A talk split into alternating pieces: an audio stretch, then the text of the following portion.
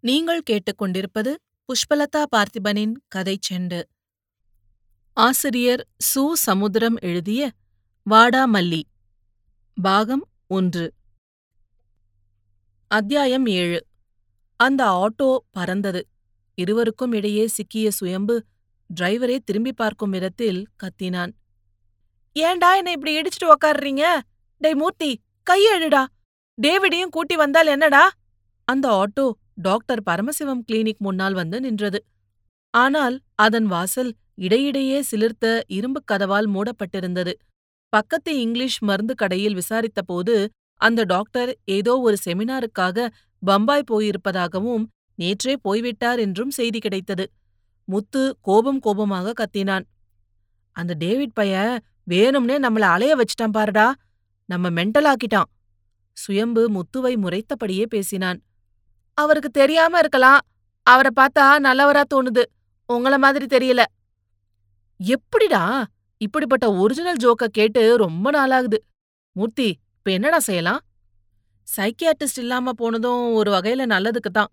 இல்லாட்டா இவனை மட்டுமில்ல இவன் அப்பா அம்மா இவனோட உழவு மாடு எல்லோரையும் எல்லாத்தையும் பார்க்கணும்னு சைக்காட்டிஸ்ட் அடம்பிடிப்பார் பேக்ரவுண்ட் என்ற பெயர்ல நோயாளிகளை அண்டர் கிரவுண்டுக்குள்ள அனுப்புறவங்களுக்கு பேர் தான் சைக்கியாட்ரிஸ்ட் எனக்கு தெரிந்த டாக்டர் தூரத்து உறவு நல்ல கைராசி எல்லாருக்கும் ஒரே மாதிரி ஊசி தான் போடுவாரு. அப்புறம் திரும்ப மாட்டாங்க. சிரிக்காதடா நோய் போயிடும்னு சொல்ல வந்தேன். டிரைவர் நீங்களும் சிரிச்சா எப்படி? ஆட்டோவை அலற விடாம சிரிக்க விடுங்க பார்க்கலாம். அந்த ஆட்டோ அடுத்த தெருவுக்குள் போனது. அது நின்ற இடத்தின் மேல் பொறிக்கப்பட்ட பலகையில் அந்த டாக்டரின் பெயர் முத்துராஜோ மோகனராஜோ. அந்த பெயருக்கு முன்னால் ஆங்கில எழுத்துக்கள் இருபத்தாறும் இடம்பெற்றிருந்தன. அத்தனையும் இறக்குமதி பட்டங்கள். ஒரே கூட்டம். அதில் காத்திருந்தாலே பாதி பைத்தியம் பிடிக்கும். ஆனாலும் அவர்கள் காத்திருந்தனர். இவ்வளவுக்கும் மூர்த்தி தான் வந்திருப்பதாக சொல்லும்படி கிளினிக் பையனிடம் சொல்லி அனுப்பினான். அந்த பையனும் உள்ளே போனான். சொன்னானோ சொல்லலியோ?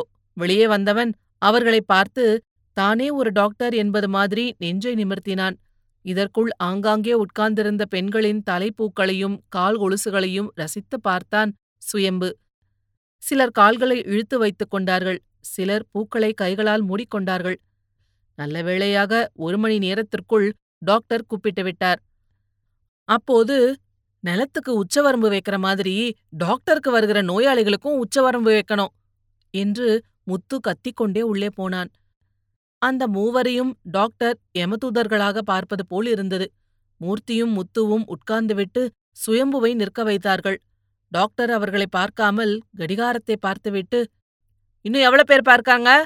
என்று கத்திவிட்டு பதிலுக்காக காதுகளை குழுக்களாய் வைத்தபோது கம்பவுண்டர் மாதிரியான ஒருத்தர் உள்ளே வந்து இன்னும் பதினாறு பேரு! என்றார். அப்படி சொல்லிவிட்டு போகாமல் அங்கேயே நின்றார். தேதி பதினைந்து. இன்னும் போன மாத சம்பளம் கைக்கு எட்டா கனியாகவே இருக்குது. டாக்டர் அங்கும் இங்குமாய் தலையாட்டியபடியே உம் என்றார். மூர்த்தி சொன்னான் இவன் பேரு சுயம்பு. உங்க பேரு? என் பேரு உங்களுக்கு தெரியாதா? உங்க சித்தப்பா மகளோட. இப்ப நான் கொஞ்சம் பிஸி. விஷயத்த சொல்றீங்களா? தோனிக்கானே சுயம்பு. ரொம்ப பிரில்லியன் சார் ஆனா இப்போ ஒரு மாதிரி ஆயிட்டான். நைட்ல எங்க கூட படுக்காம வராண்டாவுல படுக்கான். பொண்ணுங்க கிட்ட ஓவரா பேசுறான். திடீர் திடீர்னு அழுகுறான் கோபப்படுறான். துண்டு எடுத்து மாறாப்பு மாதிரி போட்டுக்கிறான். சுயம்பு டாக்டரிடம் எதையோ சொல்ல துடித்தான். சகாக்களை துரத்திவிட்டு அவரிடம் எல்லாவற்றையும் சொல்லப் போவது போல் அவர்கள் மீது போங்கடா பார்வையை வீசினான். டாக்டர் அவனிடம் சில கேள்விகளை கேட்க ஆயத்தமானார். இதற்குள் கிளினிக் பாய் உள்ளே வந்து சார் எம்எல்ஏ வெளியே இருக்கார். ஏதோ ஜலதோஷம் வந்த மாதிரி சந்தேகமாம் என்றான். டாக்டர் பரபரத்தார். இரு கையிலிருந்து எழுந்து மூர்த்தியை பிடித்து தள்ளிவிட்டு கதவை திறந்து ஒன் மினிட்ல கூப்பிடுறேன். ஜலதோஷம் தும்மலா வரலையே.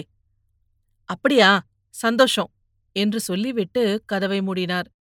பிறகு இருக்கையில் வந்து உட்கார்ந்தார். ஆனாலும் அவர் பார்வை எக்ஸ்ரே போல் அந்த கதவை கிழித்துக் கொண்டே போனது.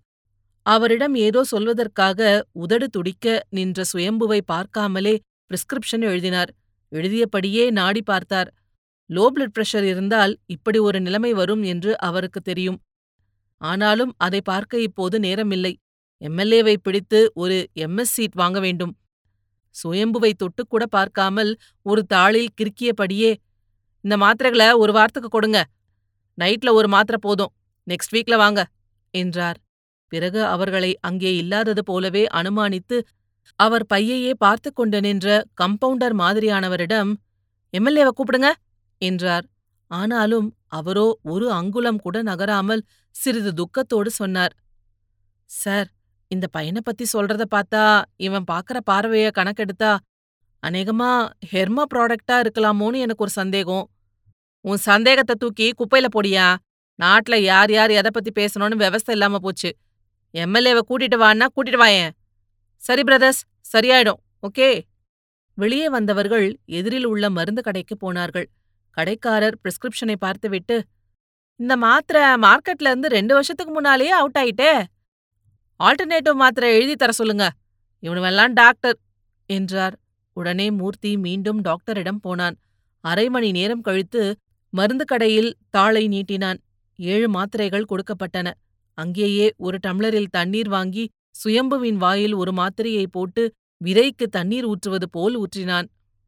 இது போன்ற பல சுவாரஸ்யமான கதைகளை கேட்க கதை செண்டு சேனலை லைக் பண்ணுங்க கமெண்ட் பண்ணுங்க ஷேர் பண்ணுங்க.